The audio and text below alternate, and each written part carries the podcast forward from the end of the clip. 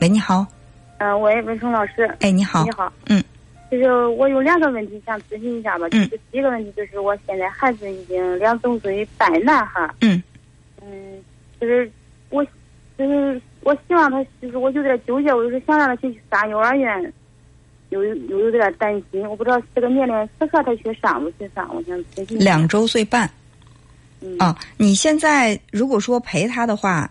嗯，条件允许不允许啊？就是你有工有工作要做吗？没有，就是我视力不好，我视力不好，但是我也能带着他。我当时带着他，但是就是有时候他想去外面呀，或者是想去看那个，当时也可以带着。奶奶也在家陪着，也可以，其实也可以带。嗯。不是就是就是周围就是他一个，就是小孩没太少。嗯。就是就是这个孩子到底多大适合去上幼儿园？嗯，我感觉他没有一个。定论哈，因为孩子他的这个适应力也不一样。你比如说，有的孩子到幼儿园他会哭一个学期，每天送每天哭；但有的孩子，你第一天把他放在学校，他就高高兴兴跟你挥手再见，他在那玩的特别的好。所以呢，这个还是要跟孩子，就是每个孩子他不一样。嗯，第二呢，就是从我的这这个角度来讲，我觉得，嗯，如果说你能够跟孩子多一些相处的时间，我们多去陪伴孩子。嗯，可能会对孩子的这个性格成长更好。能多陪就多陪。嗯。因为，呃，按照一般的惯例来说，就是三周岁进幼儿园是比较合适的。大部分就是三周岁的时候，第一次的这个分离期嘛，就是跟父母的这个分离，孩子可能还是比较适应的。但如果说你要再早一些的话，呃，有的孩子可能会适应，有的孩子可能不太适应，这个不一定。嗯。嗯，所以就是，如果说你现在没有说，哎，我我确实有工作，或者说这个家里面确实条件不允许，必须要把孩子送到幼儿园，那就多陪陪他，因为你当孩子跨入幼儿园来，就是跟你的第一次分离了，对吧？上小学，然后上中学，上大学，工作，他会离你越来越远，越来越远。那么这个全身心的陪伴，这种时间非常宝贵，能多陪。我的建议是，就多陪。嗯，行，我就记得就是，担心就是周围就是没有小朋友们跟他同龄的小朋友，嗯，相处就是。如果说，如果说他周围没有同龄的那同龄的小朋友作陪的话，我更希望你能够把这个他进幼儿园的时间拉的再再靠后一点儿你要用这半年的时间干嘛呢？用这半年时间培养他的社交能力。如果他平时在生活当中跟这个小朋友相处的时间本身就不多，他不太懂得怎么跟人相处，那他到幼儿园以后，他容易出现这个社会社交方面的这种困扰，比如说他不知道怎么跟人交往啊，呃，他就是容易就是被孤立呀，或者说他。想要什么东西，他容易就是有的孩子不会表达，他并不是坏，也不是说这个孩子他真的有多狠毒，但他就是他，因为他不会说，不会表达，他会打呀、推啊、搡啊，这个时候幼儿园阿姨会批评，对吧？那么一批评呢，这孩子心里就会受伤。所以你要用这半年时间干嘛？你要带着他去，让他跟他同龄的小朋友先玩，先适应，他知道怎么跟人交往，跟同龄的孩子怎么交往之后，再让他去幼儿园，我认为对对他来说更好。嗯，倒不是也没有小孩，就是他他有两个姐姐，倒是因为小孩没玩，都是上快学，他们都一上学，都他一个人在家了嘛，我觉得。那你呢？他怎么会是一个人在家？你不陪他吗？嗯，那对吧？想着小孩们一块玩的话，他更开心。那他回来的时候不是有姐姐陪吗？是吧？我知道。啊。嗯，就还有第二个问题，我都想问，就是俺今天不是才上学嘛，俺俩妞就上学了，就是在上学上了。嗯。有个小孩可能男孩比他大一点就是打了他，动手了，揪了他头发。老师当时当时只是制止了，他并没有跟俺妞妞道歉，并没有让那个小孩。俺妞妞回来跟我说了，我听了其实挺不舒服的。嗯。我应该，其实在我应该明天在上学的时候，跟他老师说一下，让他。孩子多大了？俺闺女五岁，五周岁，五周岁多一点吧。五周岁，呃，是上也是上幼儿园是吗？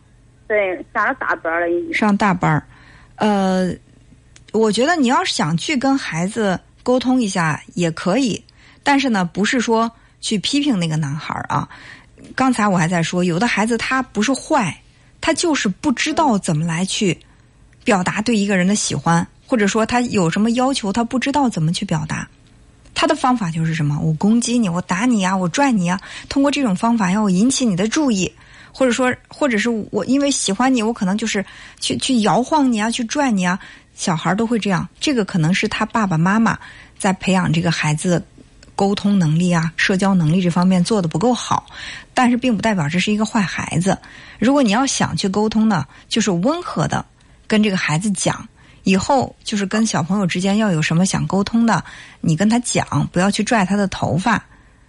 就是另外呢，就这个情况，你也可以跟。我是希望就是让老师跟那个小孩说一下，让他给妞道个歉，因为这样妞会心里会他更。呃，你觉得你女儿需要这个道歉吗？他应该需要，因为妞比较胆怯，因为他是个胆怯，他看着孩子比他大或者。那你要先确认一下，你问问孩子。你需要不需要妈妈帮助你跟老师沟通，让这个小朋友当众向你道歉？哦，你得问孩子，有的孩子不希望这样啊，有的孩子会说你这样干嘛呢？这样的话会不会让别的小朋友都不喜欢？我觉得我是一个爱告状的人，所以说你得问问孩子呀，他需要不需要？不要替孩子做主，或者你问问孩子，出现这样的事儿，你觉得怎么处理会更好？对吧？有的孩子会说：“那我就是想让他道歉，他不道歉，我我心里难受。”但有的孩子就他会觉得没事儿，无所谓啊，这个事儿过去就过去了。所以带孩子，我觉得就是教育孩子这方面，我们嗯要用心，但是不要过度操心。可能我确实就是你要这样说，我确实有点过度操心，就是啥东西都担心他。对，我也有点感觉到了，就是你的这个过度关心、担心，会把你心里的这个着急啊、焦虑啊，就传递给孩子了。孩子也不知所措了，所以先问问孩子的需要。就是我，哎呀，我现在我想不起我要说啥了。嗯。如果想不起来的话，咱们就先暂时沟通到这儿，好吧？有什么问题？这样的就是，嗯，你说。我就是我现在已经上大班了，但是现在个这个附近的幼儿园都是这样，从中班开始已经开始教了，孩子已经写字了。嗯。到中班已经，反正是写字上的我都看着今天，哎，你回来其实可不高兴了，不高兴，然后又又作业写字，然后他爸爸就，呀，说到的又不是很吵的一种。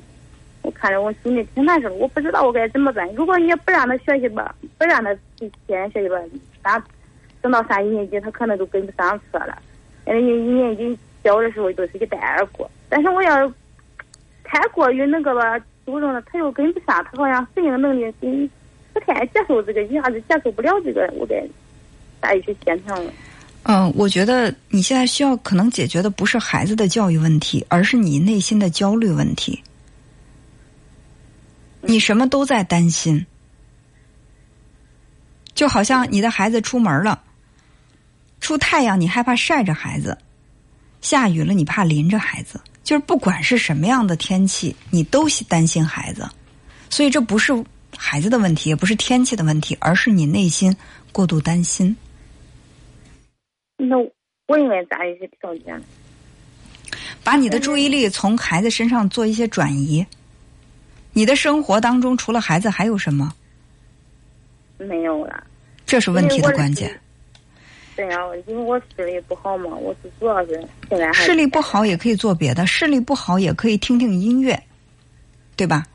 视力不好呢，也可以去学一点这个，呃，不太用视力的一些一些技能，都是可以的。不见得非要拿这个技能去挣钱或者干什么。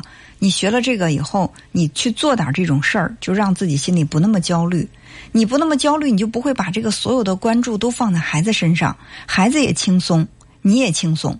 要不然的话，孩子将来成长过程当中出现一些问题，那有可能就是你内心的这种过分的焦虑给孩子造成的一些伤害了。